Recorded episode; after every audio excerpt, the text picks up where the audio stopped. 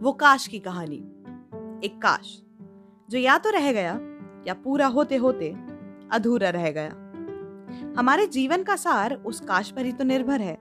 अगर वो काश नहीं होगा तो हम कल के सपने कैसे देखेंगे? कल, एक कल जो बीत गया, और जो आने वाला है। एक काश से कहानियाँ बुनता रहा, और एक काश के सपने बुन रहा है, और उस आज का शायद ही अब कोई महत्व है। काश और यथार्थ।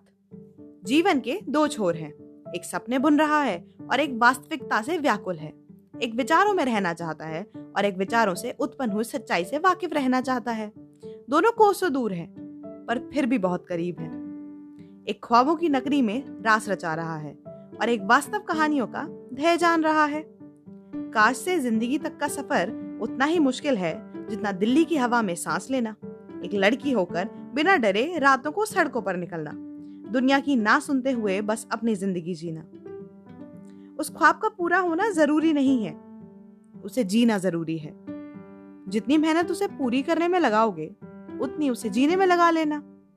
बस, इतना सा है। काश से यथार्थ तक का सफ़र।